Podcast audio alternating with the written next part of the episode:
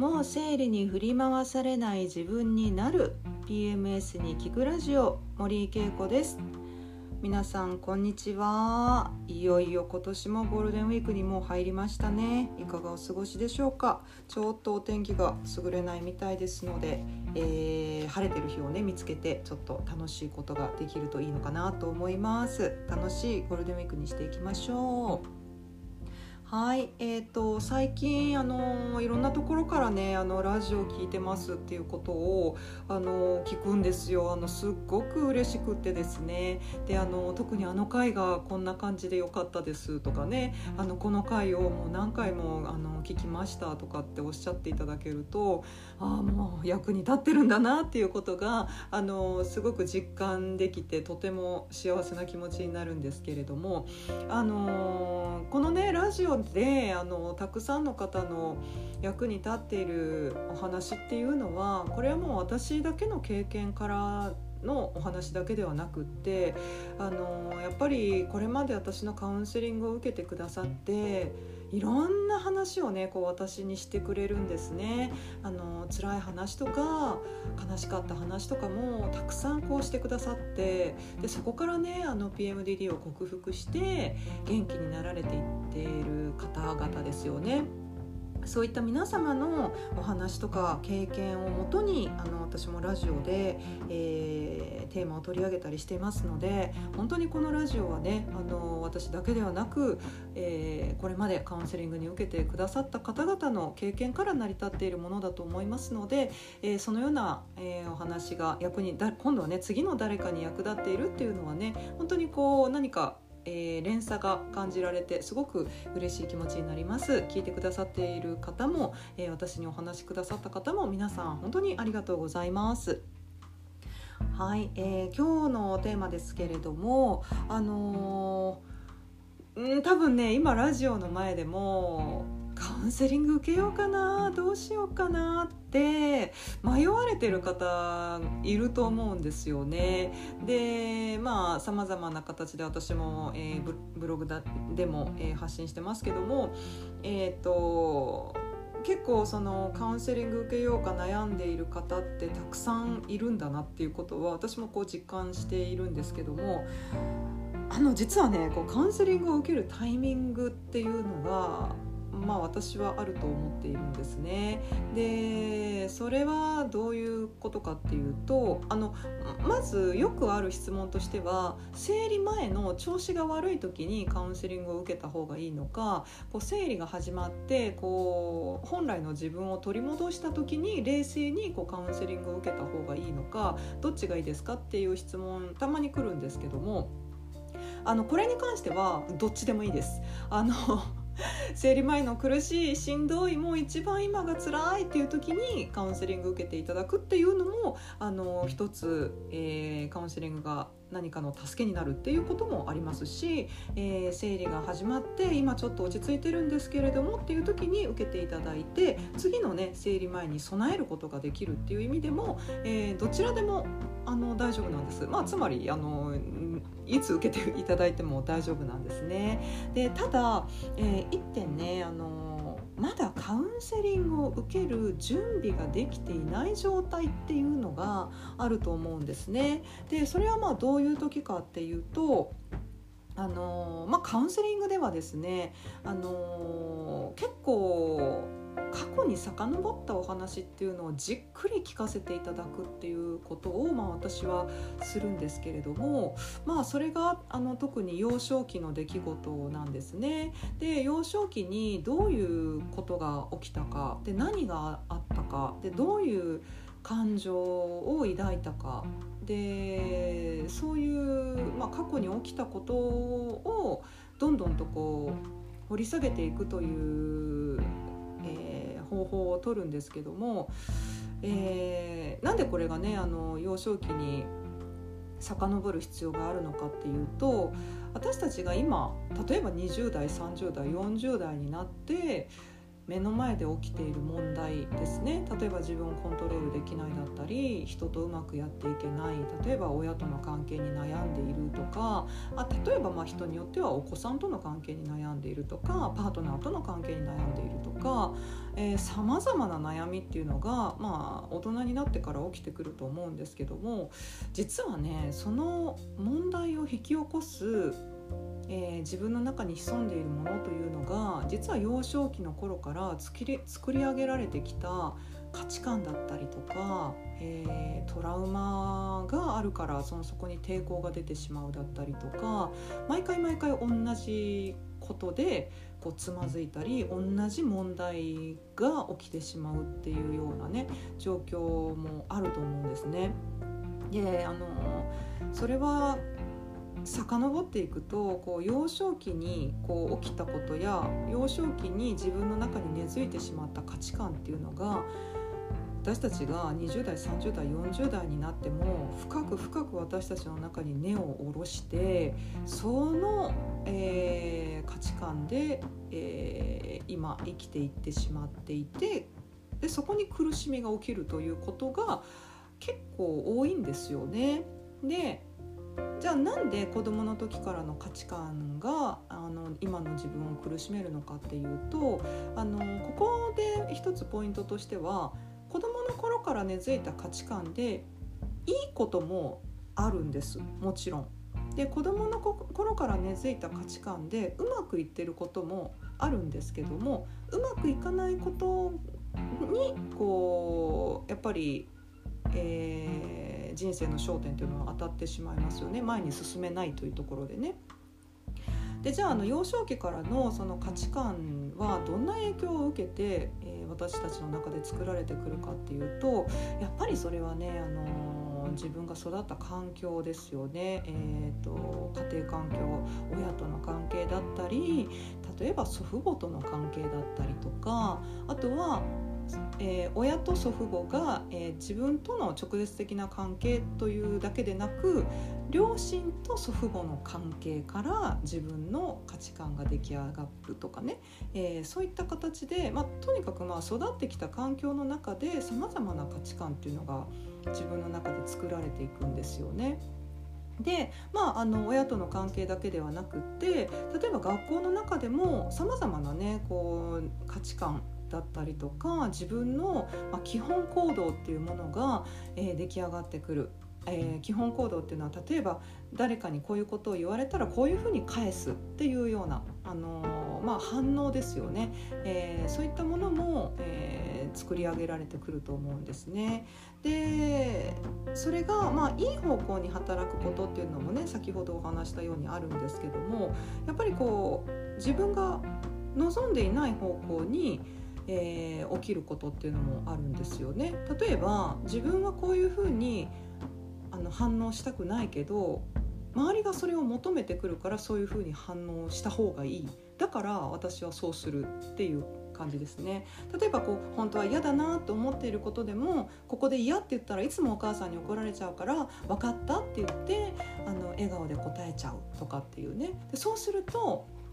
いつの間にかねお母さんにだけではなくって誰かから物を頼まれた時に本当は嫌って言いたいんだけど嫌って言ったら怖い顔するお母さんの顔が思い浮かんであね、あのとっさにこう笑顔で「うん分かった」っていう風に全てこう受け入れちゃうっていうようなそういうな価値観にもこうなっちゃうっていうところで、えー、大人になってもこう根付いてきてしまうものがあるということなんですね。で、まあ、あの幼少期に起きることだとやっぱりこの親との関係家族との関係っていうものだったりとかあとは学校でこういじめに近いことをね受けたとかいじめられたっていうところでこう自分を全面的に否定されてしまったっていう経験をすることで自分自身もその自分を受け入れられなくなっちゃうっていうこともあのすごく大きな大きなトラウマとしてこう残ってしまうっていうとこがあるんですね。でこれがあの幼少期に起きてしまうこう根深い問題でもありますでそれがやっぱり大人になっても影響してくるということなんですねでそれが大人になって影響してきて今の自分が生きている生き方とかをすごくこう生きづらくしたりとか苦しめたりっていうところまで、えー、ずっとずっと実はつながっているということなんですね。であのー、まあ、カウンセリングではこの根っこの部分ですよね。こう幼少期にどれぐらい今のあなたを苦しめるようなことが起きたのかっていう根本原因をあの探っていくということをするんですね。でこれはすごく大事な問題なんですよ。でこれなんであのそんな痛そうな苦しそうな辛そうなことをしなきゃいけないかっていうと例えば今えー、太陽がさんさんと照っていて適度に雨も降っていてすごくね植物が、あのー、綺麗に咲くお花が綺麗に咲くような状態であってもなんだかわかんないけど私だけいつも枯れちゃうんですっていう状態なんですね。でなんで枯れるんですか？私も綺麗にお花が咲きたいですって言っている人にあのいくらねあじゃあ肥料あげたらいいんじゃないとかもっと水あげたらいいんじゃないって言ってもそれでも綺麗に咲けないじゃあなんでか何が問題かっていうと根っこがねすごくこう悪い状態なんじゃないかっていうところなんです。ですのであの私がやるのはごめんねちょっと痛いかもしれないけどお花一回抜くねって言って根っこを見るんですね。でその根っこがどんな状態なのかもうボロボロに引きちぎられちゃって栄養も吸収できないのか、えー、自分が行きたくないところまでねこう根っこがこう絡みついてこう引き剥がれない状態だったりとか、えー、根っこがもう腐っちゃってるだったりとかその根っこ自体がすごく悪い状態だといくらえー、肥料とかお水とかをしっかりあげてもお花は綺麗にやっぱり咲かないんですよ。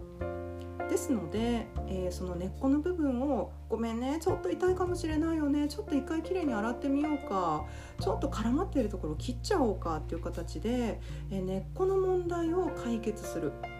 それからまた新たに土の中に戻戻してでそこからねあの健康な美しい花が咲くように持っていくっていうのが、えー、私のカウンセリングでやっているようなことなんですね。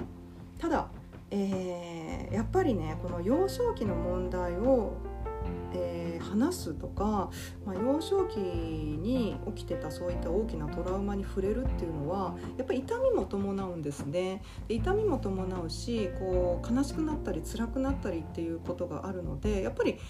そこと向き合いたくないですよね嫌なことなんで。なので、あのー、そこを例えばカウンセラーとかにこう聞かれたりとかするとすごく嫌な気持ちになっちゃうと思うんですよ。で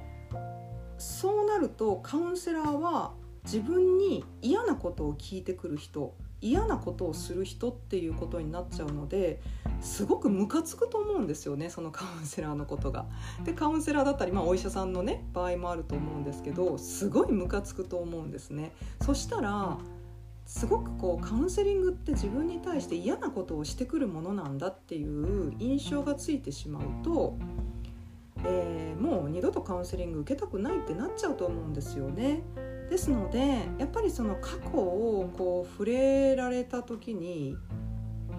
うんそうですねこう、まあ、触れられた時というか触れたくないもう過去を見たくもないっていう状態の時には、まあ、カウンセリングを受けるのはちょっと時期尚早早いのかなという感じなんですね。でただいやそれでもやっぱ私向き合わなきゃいけないんじゃないかなこの痛みとこうちゃんと向き合って克服しなきゃいけないんじゃないかなっていう自発的な、えー、思いが生まれてきた時にはえー、カウンセラーはすごく心強いパートナーになれると思うんですねその問題を解決するための。ですので、えー、まだその木が熟していない状態根っこに触れられたくないっていう状態の時はカウンセリングを受けると逆効果になったりしてしまうと思います。でこれあのたまにやっぱりあの起きるのがその周りの人ですよね家族とかパートナーはカウンセリング絶対受けた方がいいよって言って本人に勧めるんだけどやっぱり本人が自発的にそうだなじゃあ受けてみようって思えないとそれって逆効果になってしまうことっていうのがやっぱあるんですね。ですのであの時々ご家族の方とかパートナーの方からあのカウンセリングを受けさせたいんですっていうあのご連絡いただいたりするんですけどもやっぱりご本人様のあのお気持ちを優先してくださいという形で私は絶対伝えるんですね。あのなぜなら逆効果になってしまって、えー、悪い影響を残してしまうそうするとやっぱりその方がもうずっと救われない、えー、癒されないということになってしまうのでそこはねあのすごくこう大事な問題じゃないかなっていうのは思いますね。はいあのー、ですので、まあ、カウンセリングを受けようかなどうしようかなと悩んでらっしゃる方の中にはうわなんかこう絶対向き合わなきゃいけないのかな苦しいな辛いなっていうだけでもう本当に嫌になってしまうっていう場合とかでここを突かれると多分ついてきた人のことも嫌いになっちゃうとか恨んでしまいそうっていう場合は あのまだ気が熟していない状態なんじゃないかなと私は思います。ですのでいやでも私はもうそろそろ本当にこの問題から解放されたいもうどうにか自分の人生を前に進めたいそのためには誰かの力を借りてこの問題を解決したいって、ね、自発的にこう思われる場合はあのカウンセラーは味方になれると思いますので是非カウンセリングを受けていただきたいなと思うんですね。であの一人で苦しんで考えている時よりも、えー、カウンセリングではあの必ずあの私が横に、えー、寄り添ってまあねオンラインの場合はあの画面と向き合ってなんですけどもあの必ず私も一緒に受け止めます。痛みも半分請け負いますし苦しみや辛さも半分はあの必ず私が請け負いますので、えー、ねあの誰かの力を借りてでも頑張ろうと思えたら是非カウンセリング申し込んでいただけたらと思います。でもあの触れられたら辛い苦しいまだ嫌だっていう場合は無理に受けなくてもいいんじゃないかなと私は思っています。はいあのカウンセリングを受けるタイミングや問題を解決するタイミングっていうのは必ず来ますのでまあそれをですね、えー、自分の人生の中で、えー、きっかけを見つけていけたらいいのかなと思います。はい今日のテーマは、えー、カウンセリングを受けるタイミングっていつなの？というお話でした。また来週別のトピックでお話しします。はいでは皆さんこのゴールデンウィーク1週間楽しみながら、えお仕事の人は頑張りながらまた元気に過ごしましょう。じゃあまたね